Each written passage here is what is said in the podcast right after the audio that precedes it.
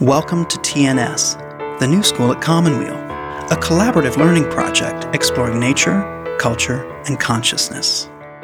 Join us now for a conversation with Peter Coyote and host Steve Heilig, titled Lifting the Fog of Fake News. And I started off by ringing this little bell, and I just like to do it, so I'm going to do it anyway to start us off.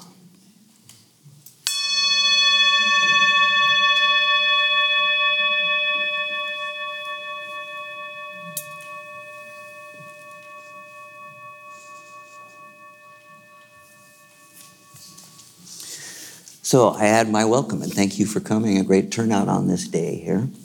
And I'm wondering how many of you were here two and a half years ago when our guest spoke here in this room?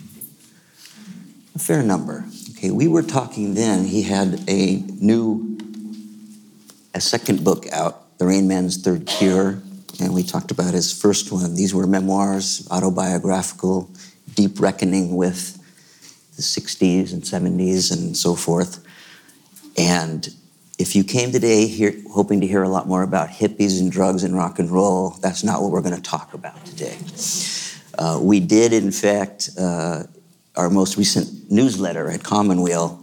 Uh, there were a lot of talks last year. You may know, remember that last summer was the 50th anniversary of the Summer of Love. And I actually quoted our guest here in this saying, uh, there were a lot of people who were putting their lives on the line to make change, and you would think everyone was just going to rock and roll shows and wearing bell bottom pants. But there was more going on there. And at that time, when his previous talk, he mentioned offhandedly that he was narrating a new Ken Burns documentary about the Vietnam War. Um, just working on that. So we're going to start with that and talk about some other things. But first, please welcome back to Commonweal Peter Coyote.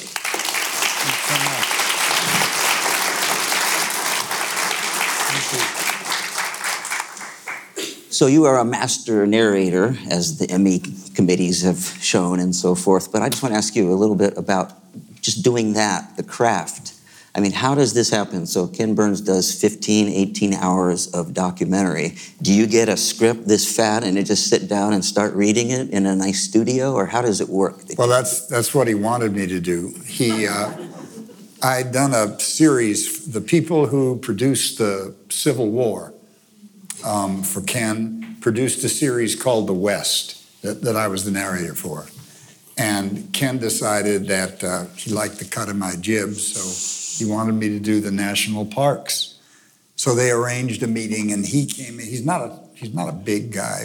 he came in with a pile of like yellow pads and uh, CDs, DVDs, and magic markers and highlighters and tabs and just completely oppressed by the weight of material he was carrying. And I said, Well, what is that? And he said, Well, that's so you can play the DVDs and you can make notes and you can write it down and you can decide what you're going to do. And I went, Oh, no, no. I'll read it when I get in the studio. So there was a real chill that descended on the room at that point. And he collected himself and he said, uh, That will never work. You don't know how impeccable I am. To which, with classic grace, I responded, You don't know how good I am. so there was another little chill. and he said, Well, all right, I'll uh, rent a studio for a month and we'll take a shot. I said, Oh, no, no, it's, uh, it's nine hours. We'll do an hour and a half a day and we'll do it six days, don't worry. So on the third day, he said, I will never use anyone else. So that was eight films ago. And um, so, I, you know, I just play jazz with it. I think that, uh, like Allen Ginsberg said, first thought, best thought. I think the first time that I see the text, I get the most vivid pictures and the most vivid sense of what it is. And I don't have to think about technique, it just comes out of my mouth. Um, I, I don't think I get hired for my voice. My voice was my mother's voice. My, my mother lived in her own film noir and called everyone darling. How lovely to see you, darling. Her voice was kind of like that. She named me Peter because, because she heard Bette Davis say it in a movie once, and she said, I thought it was impossibly elegant. you know, we name our kids Dylan and Star and Jasmine. Anyway, um, but I get hired, I think, because I can read and I can take the reader through complex sentences with lots of sub phrases, and I can carry you from the beginning to the end. And that's my job, is to make it clear. And Ken really appreciates that clarity and that I'm impossible to offend. And we just get along like a house of fire. Well, jazz implies improvisation. Do you read it exactly as written, or do you ever change it while you? Well, yeah, I wish. No, I don't change the text at my peril. Yeah. But you know, Ken, Ken and I have completely different internal music. Like I'm a Jew. Jews are minor key people. So if I'm doing a list, I'll go. There was a camera, there was a sneaker, there was a tape recorder, there was a boot. And each of those inflects up. That's completely unacceptable to Ken. He wants there was a camera, there was a shoe, there was a tape recorder, there was a boot. And I'll, re- I'll read two pages of text, and he'll say, In line 16, you went up on and. That's true. And I'll say, There's a window behind it. Why don't you open it and jump out? anyway, no, they've done so much work. Like the Vietnam series had so many screenings to military people, conservatives, liberals, center of the roaders, historians, war historians, that you daren't take liberties with it. Um, I got I got in a lot of trouble when that came out. Uh, I have a friend, David Talbot, who wrote um, uh, what was the book about San Francisco? Season of the Season of the Witch. Season of the Witch. Thank you. Thank, I'm getting addled in my old age. Anyway, he went uh, he went batshit when Vietnam came out. He he got to the first opening sentence like this war was started by good people for good reasons and it went bad. And yeah, let me let me quote it because I was. Oh, you have it. So, oh, good. yeah, no, I mean this was. I mean, so over two years ago, you're working on it. Then it came out in the last year. Uh, it was you know, I watched the first one. Just this is a big commitment to watch something, but I just I binge watched it. You know, I mean, I thought it was amazing, and I learned a lot. But I did see a lot of the flack that you got, even though you didn't write it. But the quote was at the very beginning of the first episode. Quote: America's involvement in Vietnam was begun in good faith by decent people out of fateful misunderstanding. Yeah. Now there are a number of progressive left wing documentaries about the Vietnam War that I might have made, and my 12 friends saw them. but Stephen's task was to present to the broadest American public the cupidity of the generals, the lies of four presidents who all knew the war was unwinnable and persevered because they couldn't get out of it and save faith and he knew if he, he started out with those rat bastards in Washington, he would not have had the audience that he did. And so I, I just watched myself being excoriated on Facebook until I got I got tired of it. And so after about three days, I wrote a letter and I said, Boy, I, I want to thank all of you guys for the moral clarity and uprightness that you're helping me see. Obviously, none of you use electricity powered by fossil fuel or drive gasoline powered cars or have computers that are sent to China to be dismembered by Chinese kids who catch cancer. And I went down through every cultural horror that we all participate in, even if we're against them.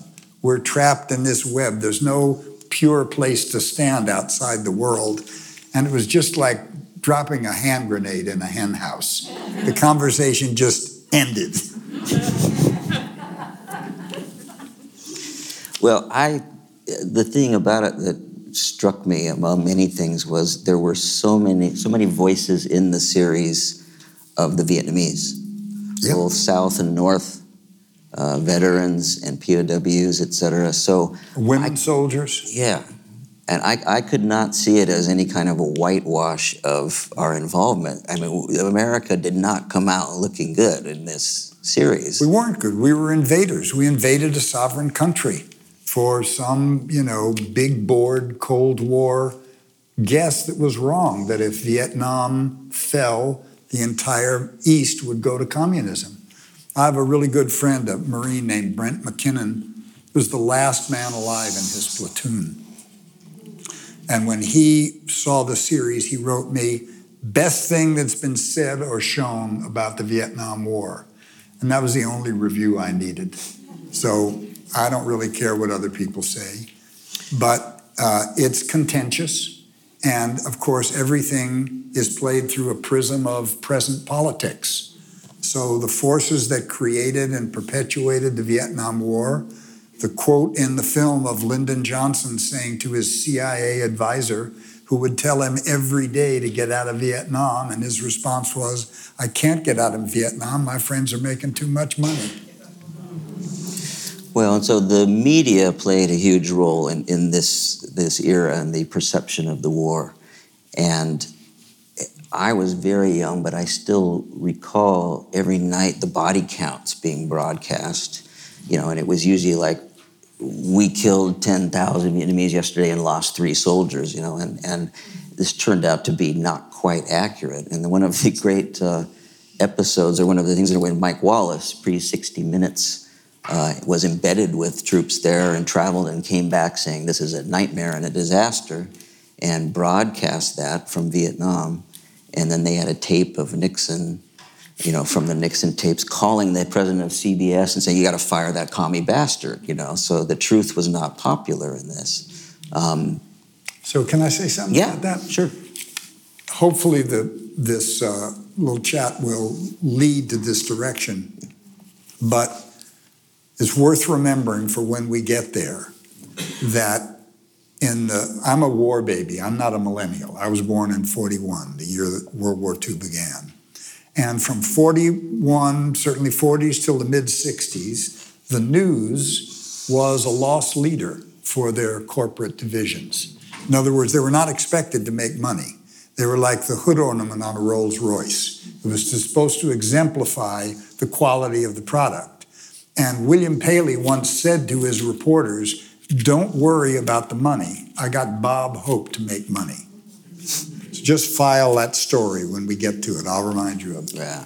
Have you seen the current recent film, The Post? I did see The Post. Yeah. I, I, was underwhelmed by yeah. it. So this is about the Pentagon Papers and the Washington yeah. Post. Say more. I, what was what was? Well, I'm going to interview Daniel Ellsberg sometime soon. He asked for me to do that, and I mean, I think he's fantastic. I think it was he was the first Edward Snowden. There's a great act of courage. The thing that underwhelmed me about the movie was it never made clear exactly why Katharine Graham did what she did. Everybody was getting very upset and they're running back and forth, and she stands there for a minute and finally she says, Let's go with it. And I thought it would have been much more interesting to know what it was that made her gamble her entire corporate mm. future and fortune to do that. So, since that time, uh, there has been a something of a devolution. Many people would think of uh, the role of the media, and now with the internet world, we have what is called fake news, all other kinds of news as well. And so, you, when I first asked you to do this, we were going to talk, spend a lot more time talking about Vietnam and everything, but you added a couple of essays you were working on about the whole kind of situation we're in now and, and wanted to talk about the history of how we've gotten to where we are now. So I would like to invite you to tell us what your current thinking is. The one that you sent me that we'll talk about is called Four Prescriptions for an Ailing Body Politic, which is how do we get improve things? Yeah, how do we fix So it? that is basically the prescription, but if you will first give us the diagnosis. So it's pretty important to know that from 1941 to 1973, America came closer to creating an economic democracy than any country on earth. there was in force an agreement forged by Walter Reuther and the UAW called the Treaty of Detroit, where wages were tied to corporate profits. And it worked really well. Uh, workers had money, they kept the money in the bank. The banks had money to, to loan to Wall Street to build infrastructure and to build factories and things like that. And the workers had money in their pockets to uh, demand products. And they bought washing machines and cars and winter coats and sewing machines and all kinds of stuff. Around the last year of the Nixon administration, a couple of things happened. One, Nixon cut the money off the gold standard, separated the dollar from gold, and the company they froze wages.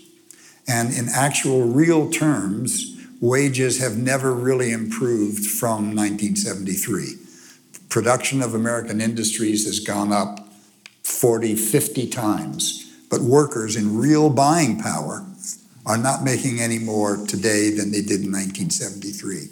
So the first unintended consequence of that was a drop in demand.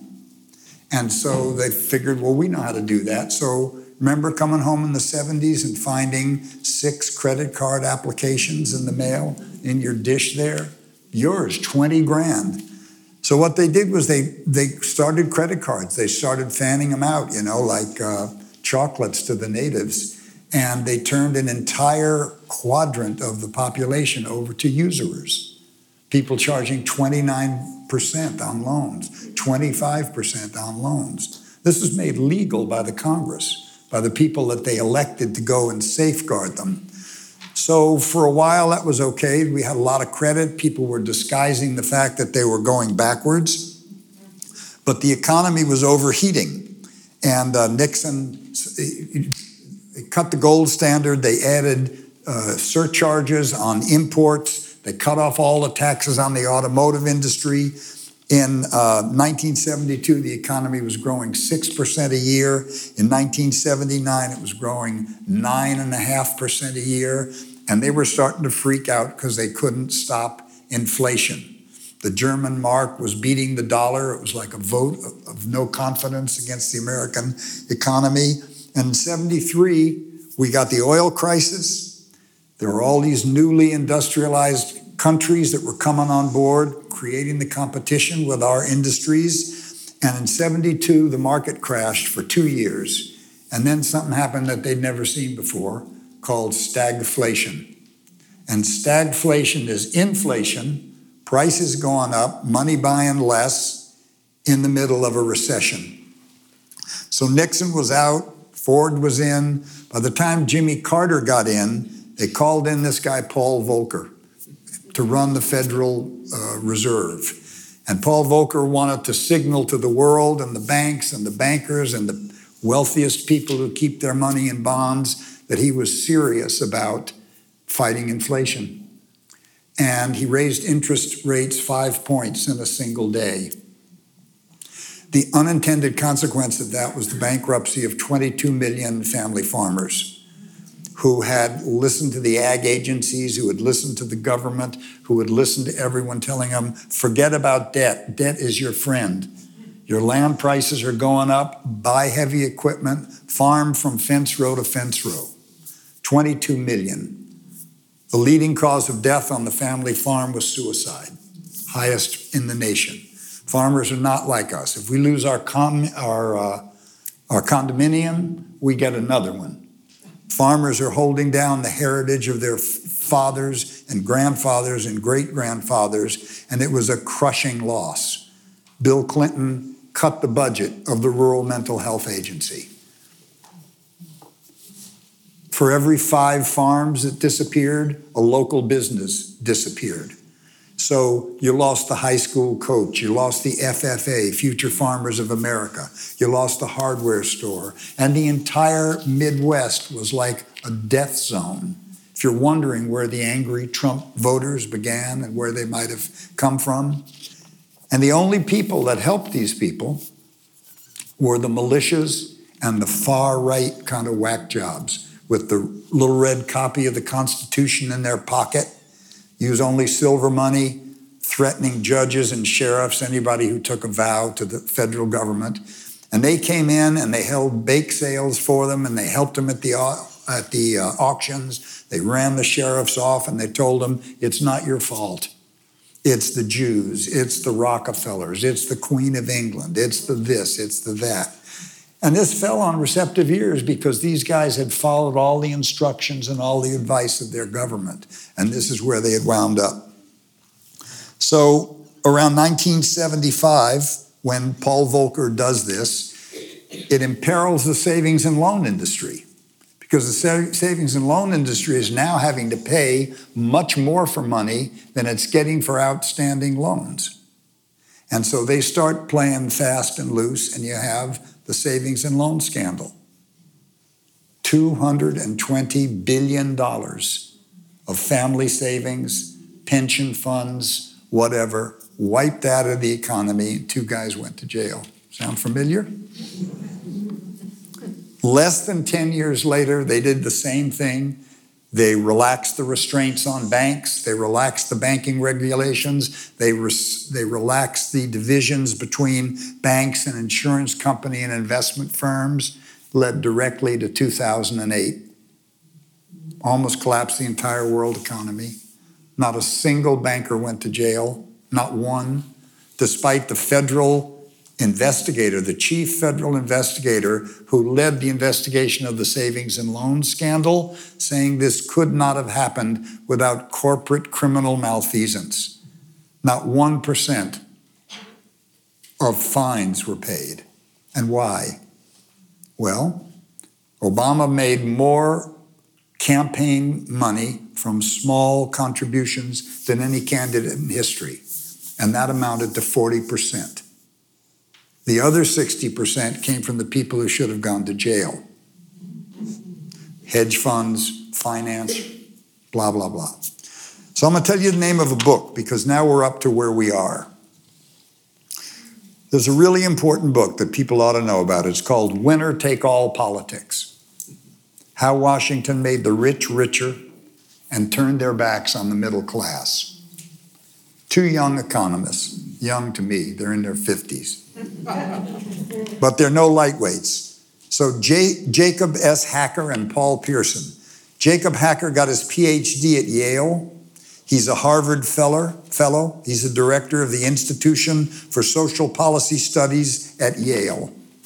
His website's jacobhacker.com. And Paul Pierson is the John Gross Endowed Chair of Political Science at UC Berkeley, chair of the Political Science Department. These guys wrote this book, it came out two years ago.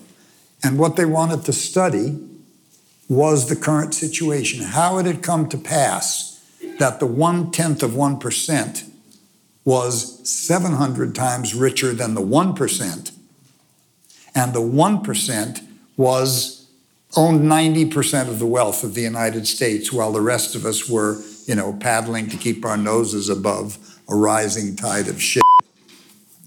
And they studied this exhaustively. They studied educational differences. They studied globalism. They studied robotics. They studied uh, opportunities. They studied Head Start. They studied childhood disadvantage until finally they got it. And what they got was so simple that it should be emblazoned on the Capitol somewhere. And that is that the one tenth of 1% funds both political parties, yeah. funds the Democrats and funds the Republicans. This simplifies the task of the politicians. It's like your father owns a store that sells politicians, and he says, What do you want? we got them all. We got an urbane, educated, Harvard African American. We got a Bible thumping nutbag preacher from Arkansas. You know, we got a blonde comb over and a fright wig. Whatever it is, we got it. And it makes it really simple for the, for the candidates because all they have to do is run focus groups and find out the buzz terms, the buzzwords that you and I are concerned about to get to Washington because their real task is to get the keys to the public treasury. And when they get the keys to the public treasury, they begin paying back the investment that was made in them. And there is no better investment on earth than buying a politician. For $5,000, you can buy one. And if he extends your patent for 17 years, that could be worth a billion dollars to your corporation. There's no investment you can make on Wall Street that will return that kind of money.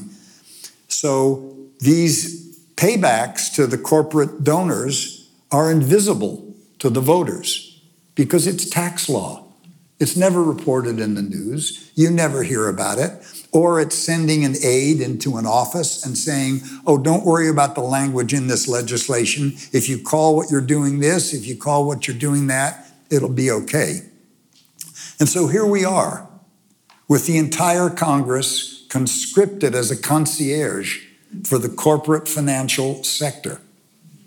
So, and you can see it, it's as clear as the nose on your face. 97% of the American people are calling for stricter gun control, stricter background checks, the, the uh, sequestering of military weapons. And the Congress is doing nothing. That means the Congress is the Congress of the 3%. And that's what it is, that's who they are.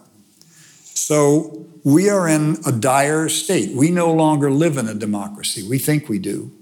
And the language of our political system is still democracy, but we live in a corporatocracy. We live in a, in a country in which every policy, every option is designed for the profit and benefit of corporate, financial, and real estate interests. And we are now being treated as citizens the same way we've treated people in the third world for the last 40 years. And doesn't feel good, does it? Everybody's going backwards.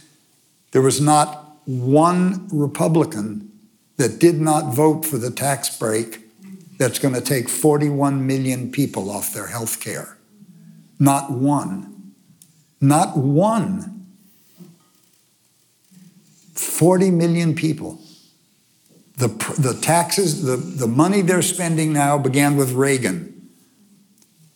The Republicans may talk about fiscal probity, but since Ronald Reagan, they've run up huge deficits as a calculated strategy that they call taking the money from the kindergartens. And who are the kindergartners? That's us. That's the people who want Social Security, who want Medicare, who want um, safe working conditions, who want all sorts of social programs, which they call entitlements. Everybody in this room has paid for their Social Security. Social Security is not in any trouble, except that they've borrowed millions and millions and millions of dollars from it to run their wars.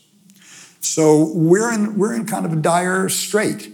You can see they're doing their best to roll back all Obama's um, environmental programs, health programs, all the stuff that actually benefits us. Everybody thinks they hate Obamacare until they're told that what they have is Obamacare. So, this is a real problem.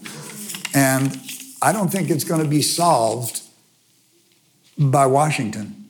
I don't think you're ever going to get a pig to take its snout out of the trough. Just putting a fine point on it. And I think that people who are benefiting from this system have a hard time voting against it. So to watch these young kids from Broward County, Florida, stand up and be doing the business of the nation at 14, 15, and 16, and receiving the calumny of men making hundreds of thousands of dollars a year, accusing them as actors, being actors. I'm a Buddhist priest, and I'm thinking, start the killing. so, You're listening to a TNS conversation with Peter Coyote and host Steve Heilig. I wrote this piece that I gave to Stephen, and it's not, I can think of four things that really kind of have to be done if we have any hope of having a democracy. And then we can talk about how it might get done, but I'll just run them out and then maybe we'll open for questions or something. So the first thing is you cannot run a democracy without an agreed upon base of facts. You just can't do it. We've got a 24 hour a day propaganda organ in Fox News, and then we've got everybody else. And as long as you can, you can say that's fake news, all of public life becomes opinions. So this was not the case in the 40s, 50s, and 60s. The news was widely respected, widely regarded. When Walter Cronkite soured on Vietnam, it was over. So, the first thing we need is to get the news divisions of the corporate media removed back to nonprofit status. And if we have to pay taxes to make up for the money they're going to lose, we should do it. Because we can't run a democracy if we can't have facts. We can't think about policy if we don't have facts. If we suspect everything as being partisan, we no longer have a hope of conversation. And then, in return for the use of our airwaves, our airwaves, our airwaves, everything they say must be provable. It must be sourced in fact. You can't just let people on the air to lie. I heard a guy, a British guy, talking uh, about. Uh, the floods uh, down in Los Angeles. And he said something really interesting. He said, You either subsidize, you regulate, or you subsidize. You regulate and you say you can't build houses in a flood zone, or you subsidize the rebuilding of these houses every year when they get wiped out. Well, if we don't regulate the news, if we don't say at least what you say has to be true and you have to source it we're just in a we're just in a kill zone for knowledge. So that's the first one. It's a tall order, but it still somehow, some way has to happen. If we're willing to pay for uh, objective news, we ought to be paying for the entire electoral system. Why should our congressmen and representatives be going to Washington paid for by the real estate, Wall Street, and, uh, and health industries. Why should that happen? We hire them, we should pay for the elections, and as they do in every single European country, the Netherlands and Scandinavia, every candidate gets the same amount of money. For six weeks, they go on every television station, no minders, no handlers. They can ask each other questions. There are no polls allowed for three weeks before an election. At the end of six weeks, the people vote and go back to their lives. I watch the news every morning while I have my coffee, 15, 20 minutes, and it's just around the clock, year in, year out news, like we have nothing better to do. So these guys know they don't work for us. They don't respond to our interests. They don't respond to our concerns. The entire Congress is able to sit there and go like this to the citizens because they know they're working for the 3%. So that's got to happen. The third thing is that all the money, even if we didn't have publicly funded elections, Citizens United has to go. The Supreme Court allowed Citizens United to pass because they said, oh, well, donations will be transparent people will know who's giving money to candidate A and candidate B. It took less than a month for super PACs to be created that made every donation anonymous.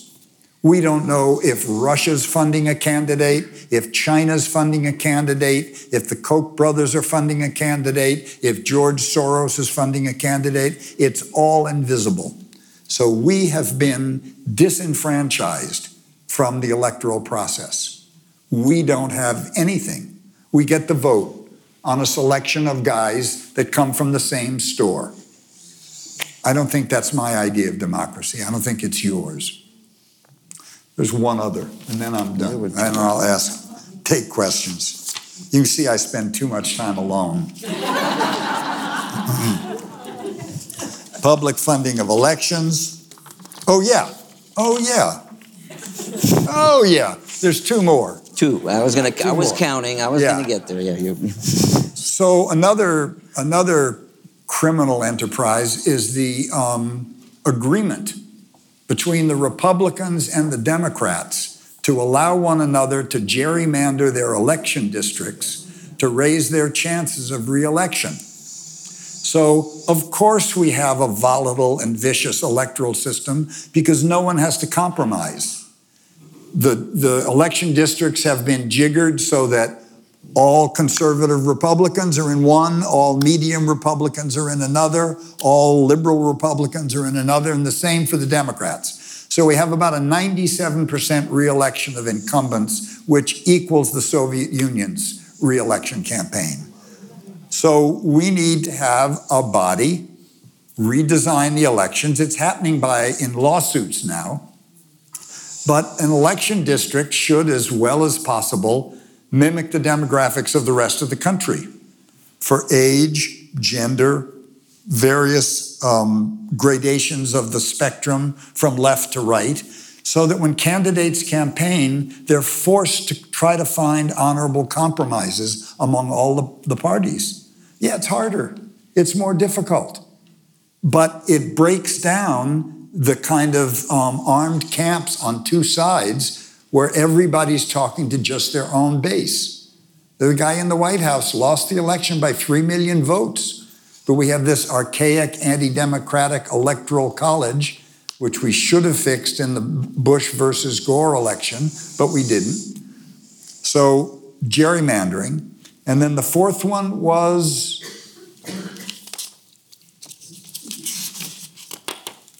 Oh, yeah, Here's something. Tell me if this makes sense. Why do we allow corporations to spend their treasure influencing public policy for the benefit of their shareholders?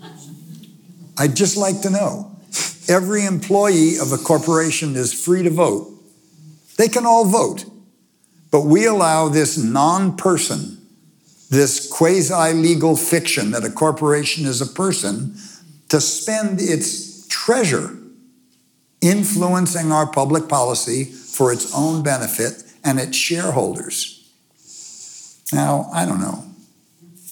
I like to see my grandkids on Facebook and I like to watch my British murder mysteries at night, but not to the degree that I want to see my entire life swept away from me or that I want to see my children's future when a room full of adults is clapping because we've opened the ANWR Reserve in Alaska to federal oil drilling, I know that I'm looking at a group of men who've decided to die with all their toys. And they've said, my children, my grandchildren. They'll figure it out or they won't.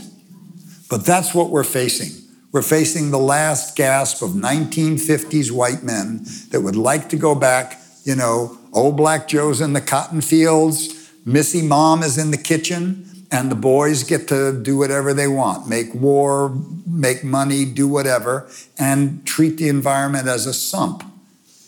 So we're going to have to figure out how to stop that. And I'll throw out, just to be consistent, just to prove that I actually thought about it. I'll give you an idea. So MoveOn came to me a long time ago, and they wanted they wanted to talk to me about MoveOn, about what they should do. And I suggested then campaign finance reform was a key.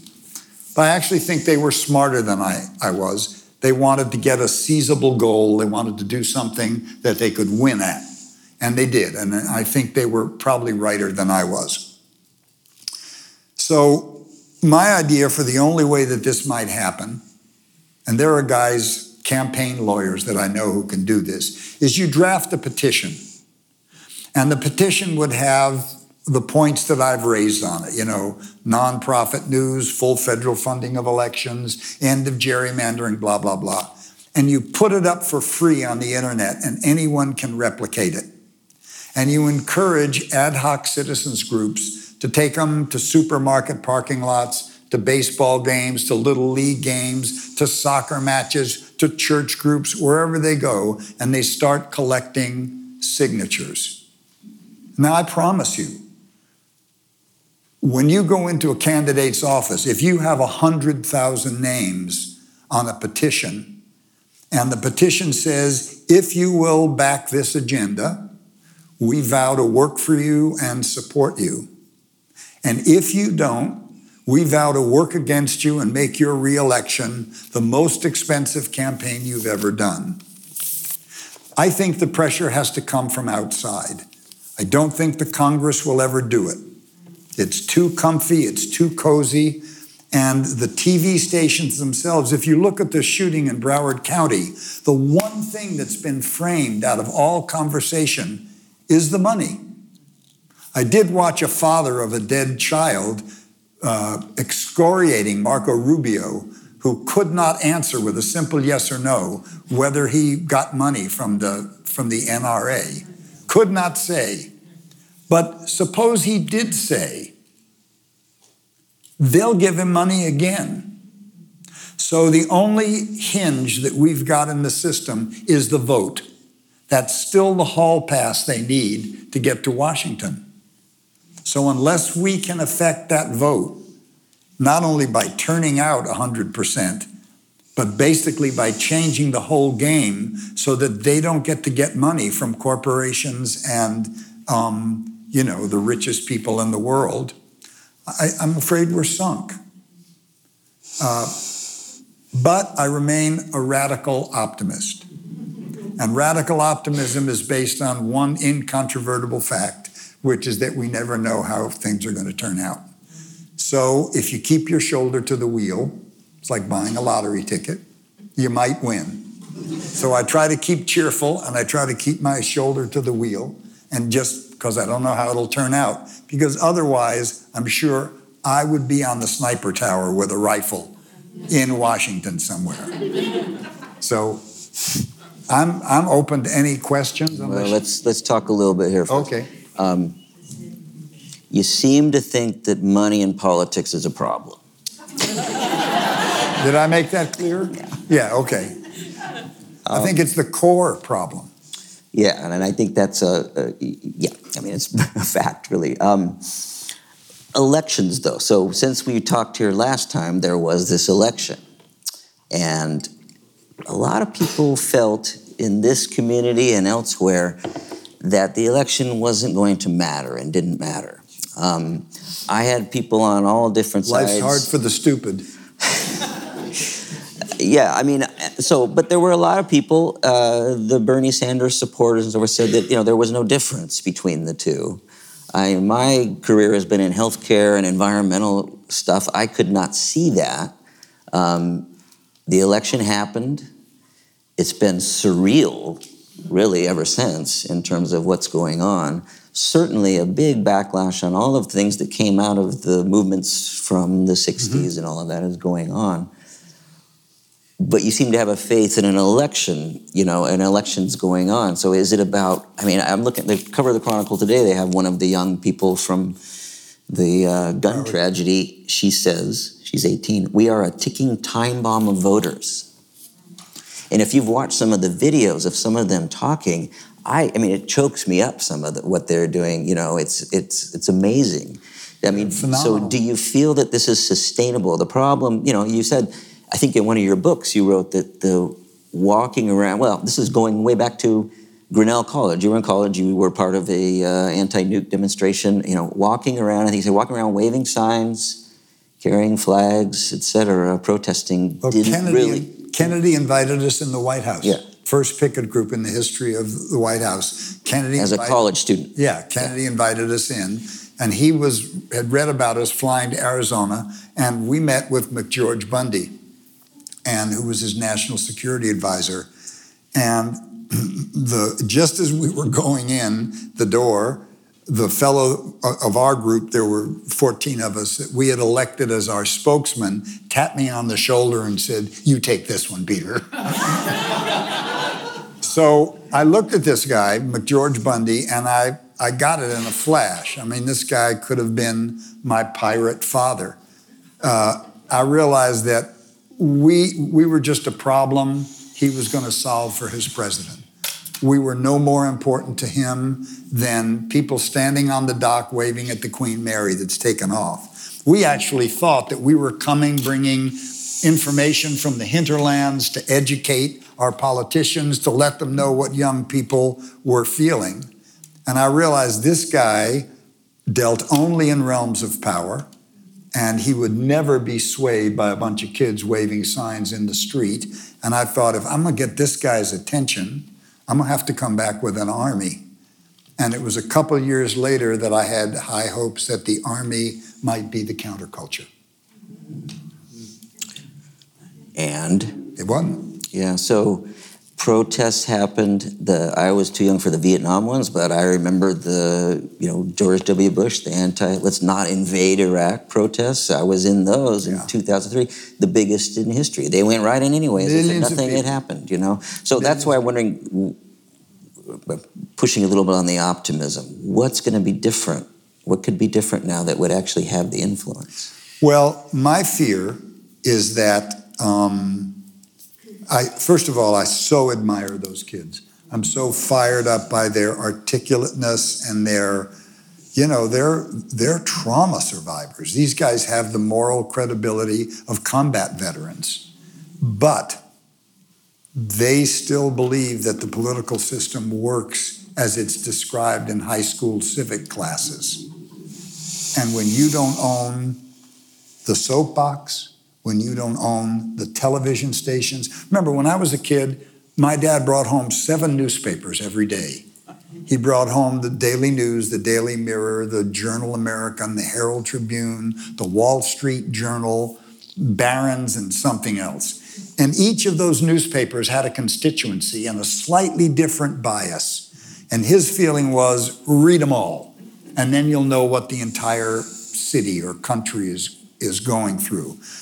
Well, that's all been consolidated into three mega corporations which own everything.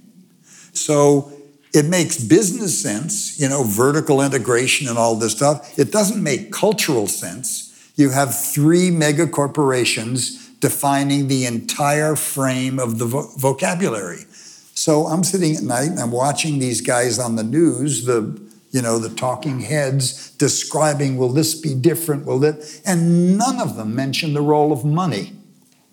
So these kids are going to grow up and they're going to be individual voters. And maybe they'll have enough mass and maybe they'll get enough people with them to deny some of these people access to, to uh, Washington. But I mean, look at Donald Trump. I mean, he just lied got into office and then betrayed all the people that put him in there. So until we take care of the source of wealth and power that puts these people in Washington, I don't understand how we can expect 18 year olds to make a big difference. Yeah, they are getting some great donations of big amounts of money, so hopefully it'll. They, but sustain. you know, even George Soros and, and Tom Steyer and all the money on the left, it just doesn't approach the combined wealth of the hedge funds, of Wall Street, of the finance, real estate, and what's FIRE? F I R, finance, real estate, and the insurance. Thank you. Yeah, it, yeah. it, just doesn't. So we can't spend our way there. You have to have a, a systemic change. And what I'm afraid of is that systemic change is being totally blocked from conversation. Mm-hmm. The, well, so you you talked your first first point. We'll, we'll get to you. Uh, your first point was about facts. You know, so uh, you can imagine people in science and medicine and so forth are going crazy now because there's so much crazy about the climate or whatever. Pick a topic and it's nuts. Who do you trust? I mean, where do you go for what you think is the best sources of information? Well, I range around. I, you know, my favorite news used to be Al Jazeera which closed down. Right. Least commercial, global stuff. I kind of skirt between the BBC, CNN, MSNBC, and then the New York Review of Books, strangely mm enough, which has great political reporting and articles that are very, very in depth.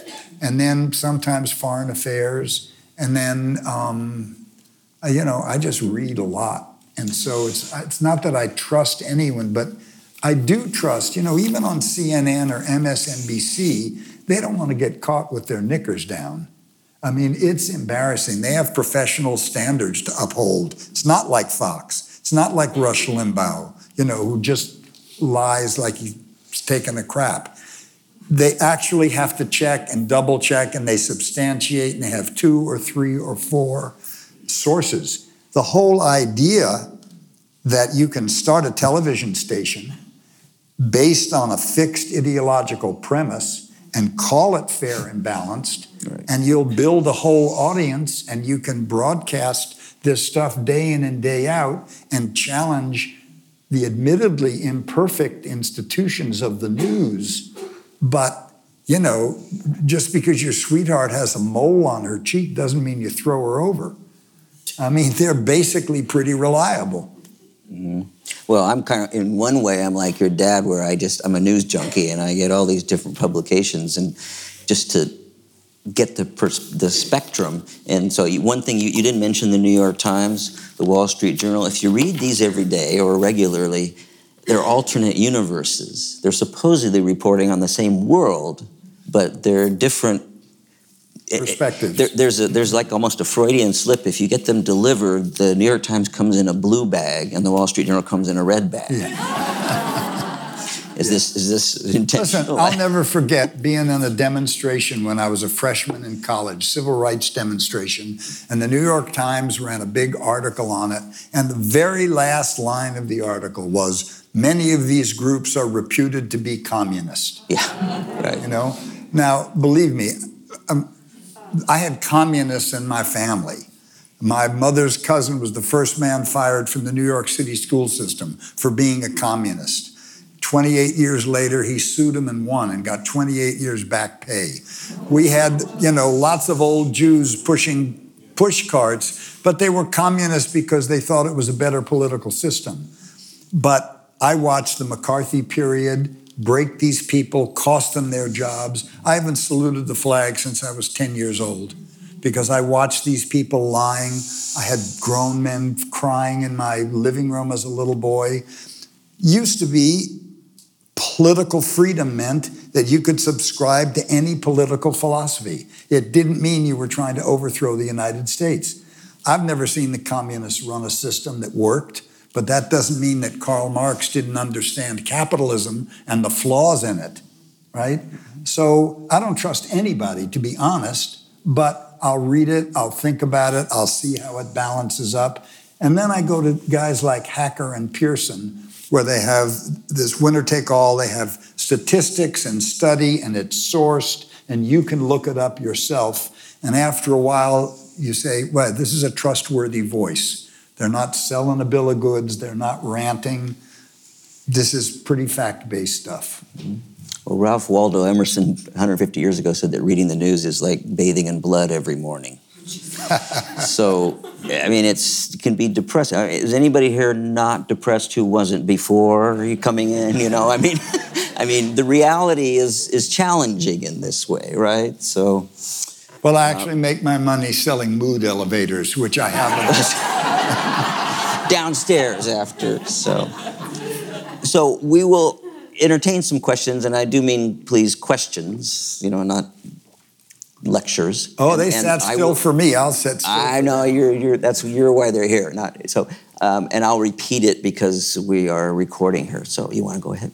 I'm just curious. Did you see the New York Times uh, full half page that, with everyone in Congress and their phone number and then the amount of money they take from the NRA. Right. The New York Times published all the money and phone that? numbers. Yes. I didn't. Yes. Yeah, I only get it on Sundays. That's I'll find that. So the New York Times published a full page of all the politicians who took money from the NRA with their phone numbers there saying, please tell them we don't approve, you know. So I mean that's one way to start. Three thousand. You know? Yeah. yeah. This woman back here. Yes. Yeah. Yeah, I, there is a question here, but I'm gonna do a little tiny bit. Real estate, they have an interest in finance, they are shareholders, they are healthcare workers. So where is this revolution coming from? Seriously. So we're all part of the system, or many of us. Where does a revolution come? People in this room grew up with seven newspapers into their house every day. I'm sorry. That's great. Okay, let's. Do you have a response, or do you want to? Well, uh, first of all, I haven't said the word revolution once. You've said that. Okay. Second of all, I'm just describing how the system actually works. And it's true, you know, you can, there's, there's gold out there. It's, it's scattered in the haystacks. You have to really put out a lot of work. And for people who've worked hard all day long and they're just staying above water, they don't, they may not have the time or the energy left at the end of the day to. Let me, let me, let's, let's move to another question back here. Yeah, um, what can you say about uh, the status of uh, net neutrality and also uh, news in social media? What about net neutrality and news coming through social media? Well, as I understand it, net neutrality means that everybody gets access to the same type of service. You don't have a tiered service. And once again, I think it's it's critical. Once you cr- create hierarchical differences based on what you can afford, the people who have less money get pushed into lesser service, lesser flows of information, and they're at a disadvantage. So yeah, I think we should all have the same common denominator. I mean, that's the reason actually that I'm a socialist. I think, does everything have to make a profit? Can't we as Americans say, well, there's lots of space for entrepreneurs here and there and everywhere, but couldn't we agree that light, heat, power, railroads, and the internet just break even? I mean, we could do that if we wanted to. Healthcare? So, yeah, healthcare. So, I, I mean, that's, I don't know too much about it. And the, the same thing, like, I don't think people should be allowed to go on the internet anonymously. I always sign my name, and I think it keeps people polite. When people are anonymous, they can be rude and snarky. I was writing an online column for the uh, Chronicle when Phil Bronstein was the editor, and I actually answered everybody that you know came on and said what a jerk I was and this and that. I'd go to their own website, I'd find it, and and I always said the same thing. We've got a platform. It's too easy to say how stupid I am. Why don't you run out your own ideas? Why don't you use this opportunity for dialogue? And not only did I get a lot of apologies, but Phil said he never saw more people rewrite their positions in the time that he was on the paper.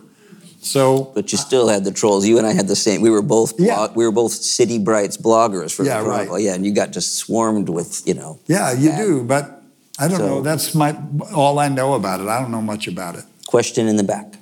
I'm really glad that you discussed the internet, and I think in honor of John Barlow, we really should pursue that. And I hope you put that in your platform. But I'm wondering really how watching the news all the time affects you, because I don't watch it at all, but came to the exact same conclusions that you did. How does watching? Well, I watch the news like I watch the news like I watch clouds came in uh, turn into camels and Eskimos. You know, it's just sort of a phenomenon out there, and I I look for patterns and. You know, I'm a student of human behavior, and it do- just doesn't bother me. It just, Yeah, It debilitates me. I I mean, watch uh, Trevor Noah and The View. Trevor Noah and the View. yeah. You're listening to a TNS conversation with Peter Coyote and host Steve Heilig. Question here in front. Yeah, um, you know, we seem to have lost our moral compass. And that seems to be a big problem. And I'm wondering if you think that technology has actually facilitated the loss of our moral compass. Have we lost our moral compass, and has technology facilitated that? Well, I'll, I'll tell you a really quick parable. I worked for Jerry Brown for eight years, the first two terms as governor. And I ran the state art agency for him, and we had a really good run. We kind of helped a lot of community institutions. We raised the budget from one to 18 million dollars a year. And the day after he was out of office, the new guy came in and he cut the budget back to a million dollars. And I thought, gee, I don't, I don't really have another decade to waste on something that can be overthrown by fiat. So I had already been a Zen student for about five years then, and I just decided to double down on that.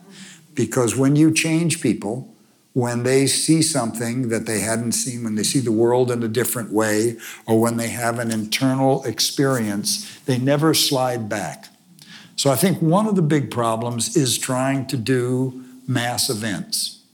And deal with nuance on a mass level. I'd rather make a sandwich for a hungry guy than give a speech to a thousand people about world hunger because the making the sandwich can be modeled. Okay. So it's true, I have all these ideas and I'm talking to a room full of very patient people. But the truth of it is, what do you do every day? How do you treat every person you come in contact with? Are you do you practice being universally kind? Do you pretend that you don't have shadows and all the evil in the world is on them? That's the moral compass. The moral compass is to understand that there's a, an invisible pregnant energy in the universe that creates everything. It throws up human beings and solar systems and hummingbirds and dolphins and we're really all made of the same stuff. So the salient question is gee, how is it that you came to believe that way? That's so different in my experience. But if I talk to you that way, I'm not judging you. And you'll know you're not being judged, and we can actually have a conversation. And curiously enough, the people that saved my bacon in Sacramento were conservative politicians who had the majority. I'll never forget on my last finance committee hearing, there were three, like the Mount Rushmore, the three old conservative guys were up at the table and they sat looking down at me very sternly. They'd met me now for eight years. And just before they started to speak, they pulled out these three hippie headbands and put them, put them on their head. Uh, and it was very moving to me because they were saying goodbye, but they were acknowledging me. We had become friends with differences. And I think that's the moral compass. I mean, there are lots of ways you can be immoral, but nobody's going to really uh, be in control of it but you. And you can't be smart enough to escape eventually getting found out. Just ask Paul Manafort. You know, so it's it's I, I meditate. That must be why you're an optimist. Well, I know what I can control. What I can control in this universe is my intention. And I meditate every day and I try to keep track of am I angry? Am I leaking envy or jealousy or something? You know, I can clean my house. And person after person after person that I meet, I try to do that in the same equitable way. I can't control this internecine fight on the part of the oligarchy this war between the Republicans and the Democrats and different sources of capital. So that's why it's not my responsibility to solve it. So it's my amusement to think of, well, what might work. I should have warned you that you're talking to an editor of the Bolinas Hearsay News, the power, the power media. You know, this is the big media. Question right here. Yeah, um, segueing from the laws of the moral compass, perhaps, I want to go back to fake news. Uh-huh. I mean, I think we have, obviously, your idea of how we get past this. So how do we overcome Fox So News I- fake news? And I think this you know, woman here was correct in the sense that there's lots of gold nuggets out there. But we need to understand that everything that exists today came from something just before it. And that came from something just before it. So here's a real quick history lesson. When, um, who, who was the conservative Arizona senator who ran for president? Barry Goldwater. When Barry Goldwater lost the election, various the U.S. Chamber of Commerce, U.S. Chamber of Commerce hired Lewis Powell, who later became a Supreme Court judge, to write a white paper on what happened. They went nuts. And he identified the two most dangerous enemies of the American way of life as environmentalists and consumer advocates. 1964, 65. You can read this white paper online. Lewis Powell is his name.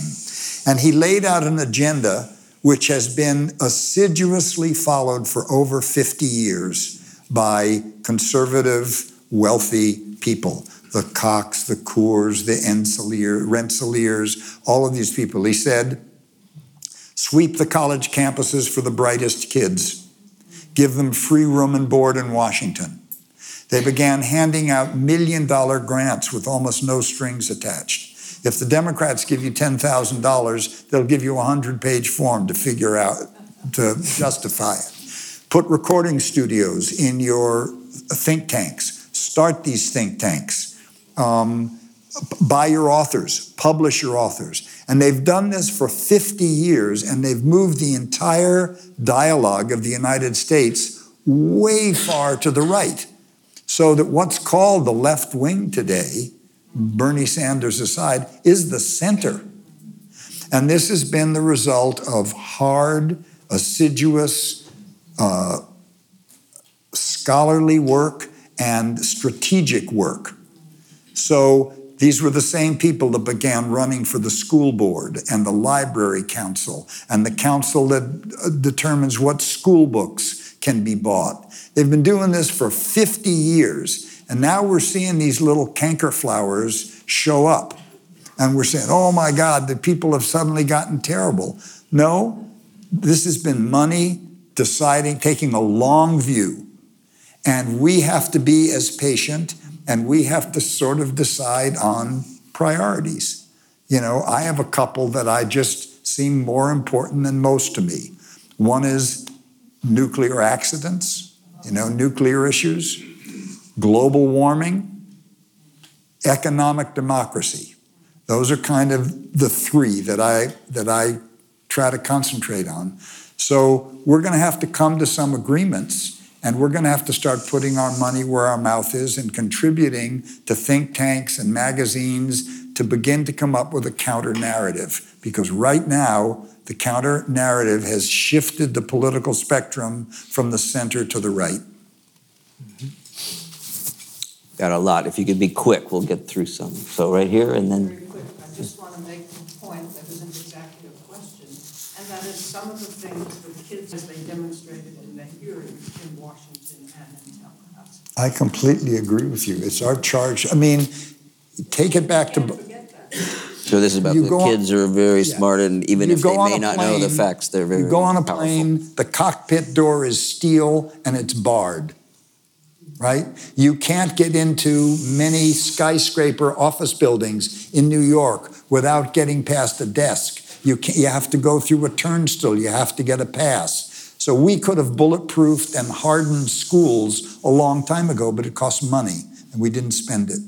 But I'm for those kids. So another question was here? I just wanted to um, ask about what your thoughts are on divestment as a movement, like um, Idle No More and, you know, people pulling out of their money out of corporations. That seems to be like a big action. Is divestment a good strategy in various ways of war? I don't have enough money to make much of a point, but it seems to me fair enough. I remember divestment was a big issue in the apartheid struggle, mm-hmm. and it certainly caught the attention.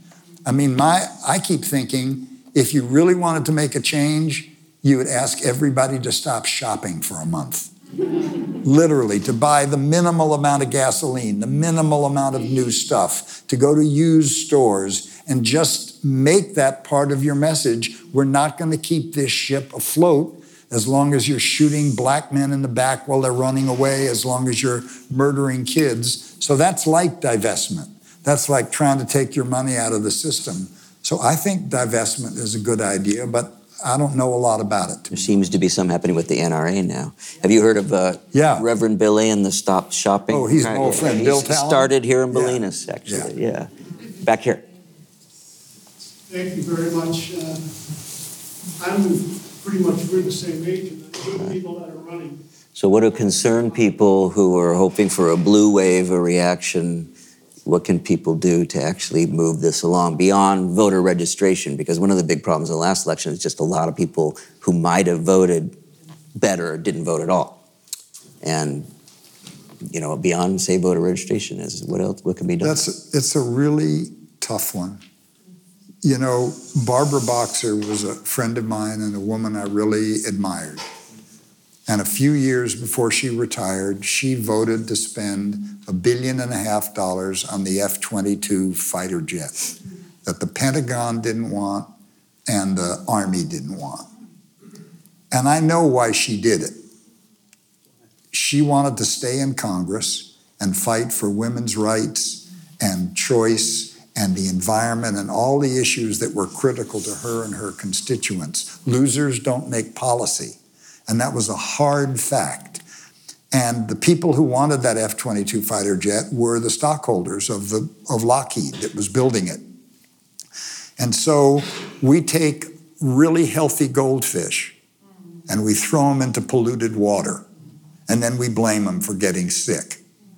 The system itself is toxic. And so I struggle all the time with this. Do I give $500 to somebody running for office where that 500 will be dwarfed by other people's money coming in that I don't know their values or what they're about? Or do I give it directly to an NGO or a charity or something that's doing really good work?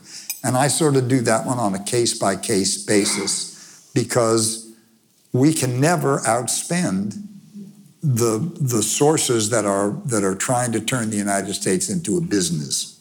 And so I'm not going to preach to anyone because sometimes I get very cynical.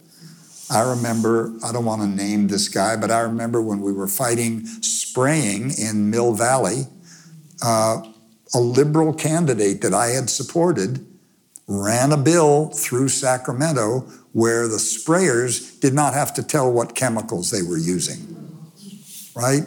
So nobody's hands are totally clean, and it's it's hard to know what to do, and that's why I keep thinking we have to change the source of money.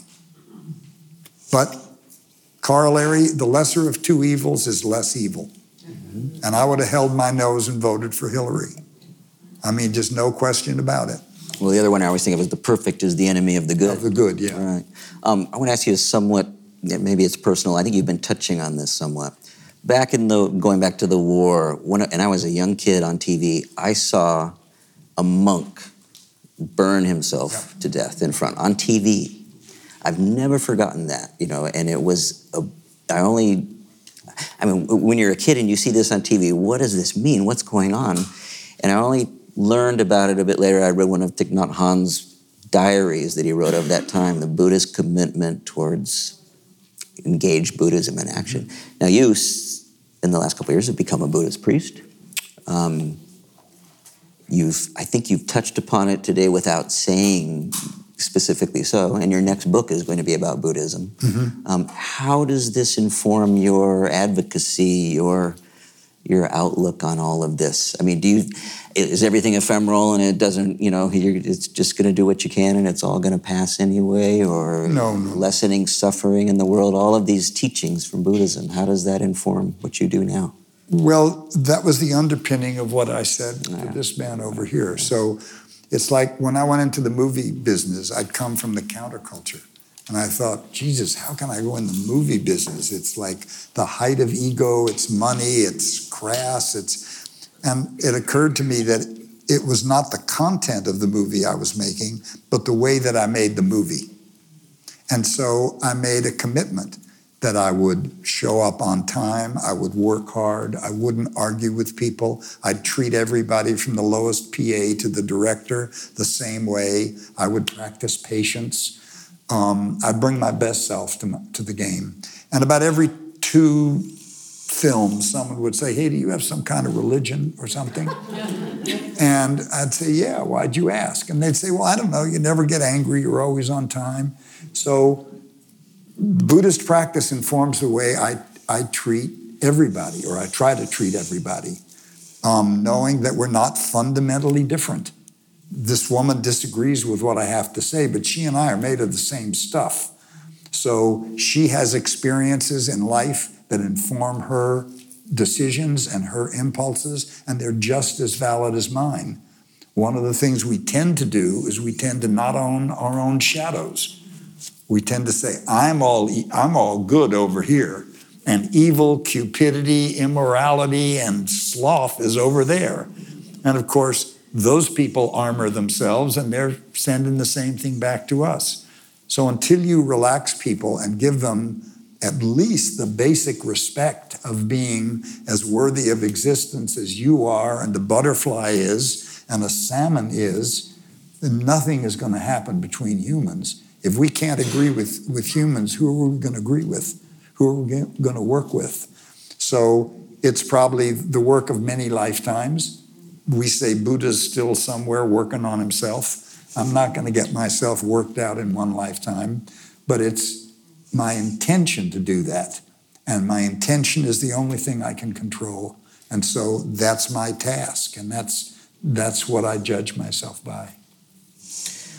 Well, Peter Coyote, thank you for coming back to Commonweal. Well, thank you so much.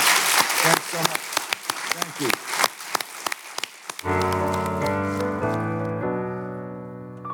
You've been listening to a TNS conversation with Peter Coyote and host Steve Heilig. Thank you for listening to TNS, the new school at Commonweal. The new school at Commonweal is directed by Michael Lerner. Our program coordinator is Kara Epstein. Our audio producer is Ken Adams. And our theme music is by Suzanne Ciani. Visit us online at tns.commonweal.org. That's tns.commonweal.org. Commonweal is spelled C O M M O N W E A L. You can also find us on SoundCloud, iTunes, Facebook, YouTube, and Vimeo. Thanks for listening.